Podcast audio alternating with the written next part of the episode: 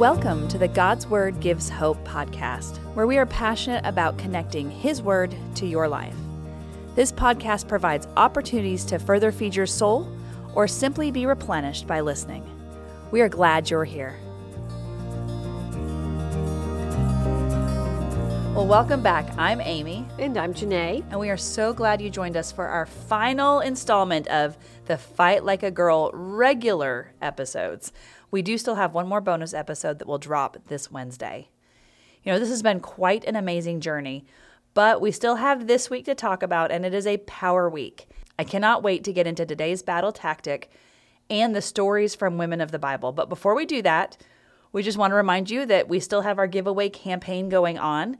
The final drawing will be on Friday, and we've had so much fun giving away the Susie Larson's guided journal called Soul Care for the Battle. I mean, who doesn't need some soul care? I think we think of taking care of ourselves in other ways, which we don't necessarily do a very good job of, but we certainly miss the idea that we need to care for our souls. Mm-hmm. So, all you have to do to win is to go either to our Instagram page or a Facebook page and share a post you think will encourage others. It's a win win situation here. All shares need to happen by Thursday, March 23rd. We have a lot to unpack today as we talk about two different women from the Bible and how their stories connect with our stories. So, we're going to do a quick recap of what we've covered so far. If you missed any of the episodes, we highly encourage that you go back and listen to them. So, we've covered three battle tactics out of Zechariah chapter 10, and they are all covered in detail at the God's Word Gives Hope blog. The blog is your opportunity to go deeper with reflective questions and additional scriptures that you can read. So our tactics so far have been the ask, acceptance, and associate. The ask is about asking God for help.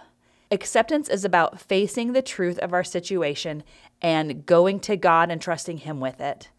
And then associate is all about the role of community and building your army to fight your battles. We were not meant to fight alone. Along with the blog, Amy and I have covered women in the Bible who utilized those tactics. In our first episode, we covered Esther and how she fasted and prayed to her heavenly king before she had to go before her earthly king. She said, If she perished, she perished. But she called on God's help first. Spoiler alert, she didn't have to perish. The second week, we talked about Ruth and how she used the battle tactic of acceptance, which began with declaring God as her God, and He was the truth she would base everything on. But also, she had to accept the truth of her situation and make some very hard calls based on that truth.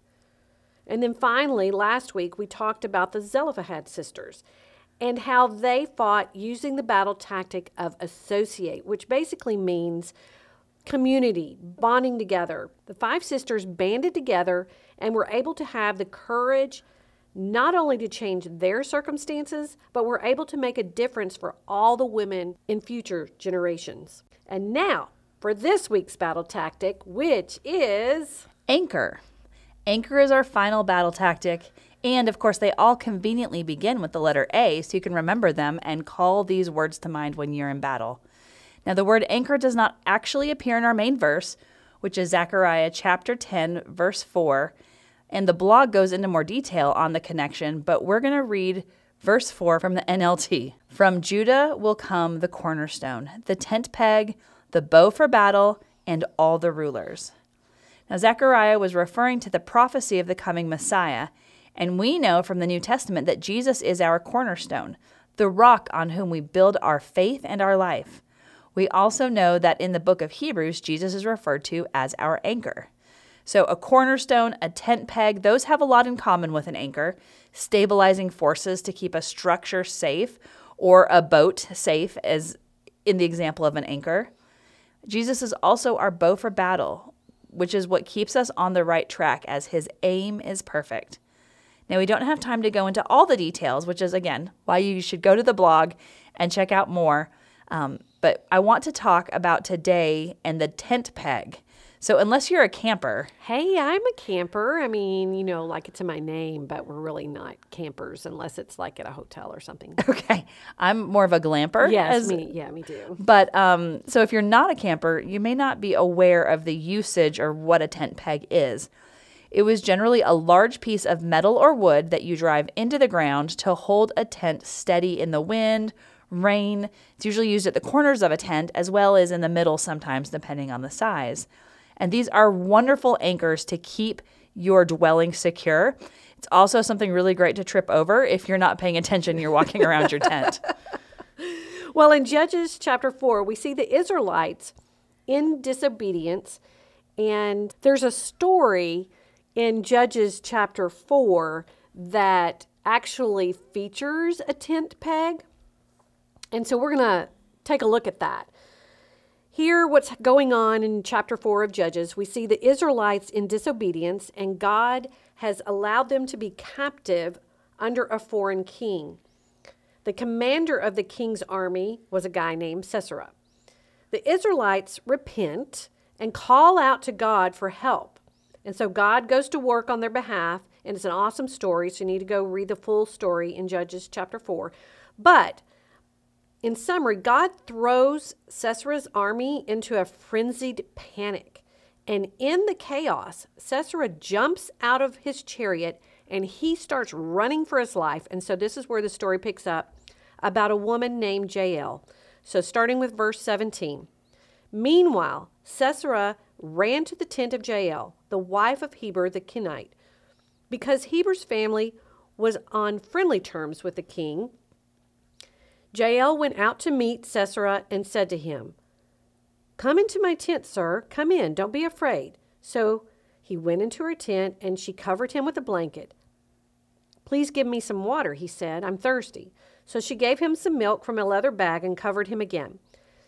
Stand at the door of the tent, he told her. If anybody comes and asks you if there's anyone here, say no. But when Sisera fell asleep from exhaustion, Jael quietly crept up to him with a hammer and a tent peg in her hand.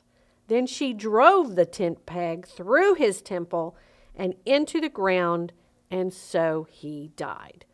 So, boom, a little violence here, but the point we want to make is when we are in the battle, we do not want to mess around. So, everybody, we're going to give you a link on where to go buy your tent peg to keep with you all the time, right?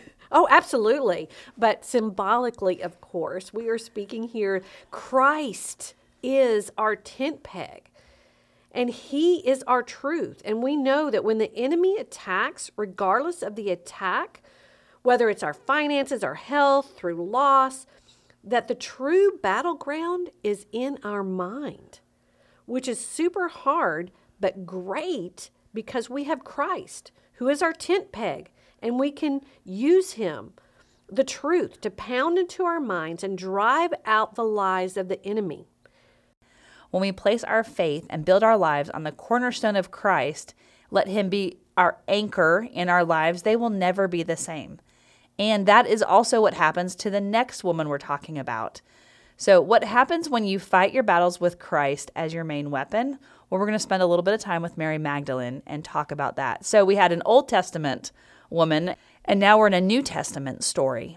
So we see Mary named in Luke 8. He took his 12 disciples with him. This is talking about Jesus. And along with some women who had been cured of evil spirits and diseases. Among them were Mary Magdalene, from whom he had cast out seven demons. First, Mary Magdalene had clearly experienced a battle in her life. Jesus cast seven demons out of her, and after this, she chooses to follow him. She doesn't allow the bitterness that she experienced in the battle to hold her back, but instead she looks to the only man who could rescue her and looks to him to be her anchor. So much so that she's a part of this group that travels with the disciples and Jesus from place to place. Now, once Jesus is crucified, she is one of the women who stayed close to the cross, and it talks about that in Luke 23, including some of the women who had followed him from Galilee. And when the body was taken away, the women from Galilee followed and saw where the tomb was placed. And they went home and prepared spices to anoint his body. Now we're going to jump over to John 20 because Mary is all throughout the Gospels, but I love this particular version of the story where it says, On the third day, the women rose early to go to the tomb, only to find it open. Mary stays in the garden and she's weeping. Probably looked like her whole life was breaking apart again. The Savior she had looked to as her anchor not only died, but now is even missing. But we know that Jesus will never leave us or forsake us, and he didn't leave or forsake Mary either. He appears to her in the garden, and he says, But go find my brothers and tell them, I am ascending to my Father and to your Father, to my God and your God. Mary Magdalene found the disciples and told them, I have seen the Lord, and then she gave them his message. You guys, this means that the very first person to preach the good news of the risen Jesus was Mary. What a radical turnaround. Demon possessed to first person to preach the good news of Christ's resurrection. That is what happens when you place your faith on Christ, our cornerstone, our anchor. I imagine Mary utilized the tent peg of truth to keep the demons away by reinforcing the truths and the teachings that Christ had she had heard him teach. And then now the truth of the resurrection that he it all started coming together. So where does that leave us? Well, I think we need to take the, into consideration where do we need to drive the truth of Christ into our situation? You know, that is a great question. And even though we are bringing the Fight Like a Girl series to a close, at least our part, remember there is still a bonus episode coming out later this week. Janae, what is it that we want women to walk away from this series with? What are they remembering and putting into play in their lives? Well, there is so much we want them to remember, right, Amy? Because life is hard. Preach. And the point of this series is we need to be prepared to fight for when those struggles come, and these battle tactics are meant to help you do just that. So I would hope that as you have been listening to these podcasts, you would focus on one of the battle tactics that you feel needs attention in your life. Do you need to get better at asking God for help mm. first? Mm. Do you need to get better at accepting the truth of your situation? Do you need to get better at associating with other people, building your army, and trying not to do things on your own? Or for some of you, maybe you have never made that initial commitment to Christ. So, this concept of Christ as our anchor, you don't know what that's like. And I would say, what is holding you back from making that commitment and experiencing the life change that we have talked about and that we've seen with Mary Magdalene and that we've seen at work in all of these testimonial bonus episodes that we've heard in this series? Christ makes a difference in our life battles. So if this is you and you are ready to make that commitment, we would love to hear from you. Would you please message us through Instagram or Facebook, or you can email us at God's Word Gives Hope podcast at gmail.com. We would love to send you some more information that will help you grow in this decision that you have made. So, Christ is our anchor for the Christ follower. This is our last tactic, and I would wonder do you need to grow more in how you live out your faith? Are you speaking the truth to yourself daily to drive out the lies of the enemy? And if you are not, how can you incorporate these truths and his truth into your life more regularly? I hopefully the podcast is part of that, but there's more than that. Where we're speaking that truth on a regular basis and that truth anchors us in our battle. I am so thankful for these women in the Bible and the women that we've interviewed that are in our lives that they help us see that we are not alone in this battle. Now, I want us to also remember who we are from Christ. I'm going to read over you 1 Peter 2 5 and 6. And you are living stones that God is building into his spiritual temple. What's more, you are his holy priests. Through the mediation of Jesus Christ, you offer spiritual sacrifices that please God. As the scriptures say, I am placing a cornerstone in Jerusalem, chosen for great honor, and anyone who trusts in him will never be disgraced. The connecting doesn't have to stop here. We would love to have you join us at the God's Word Gives Hope blog to go deeper with the verse we discussed today.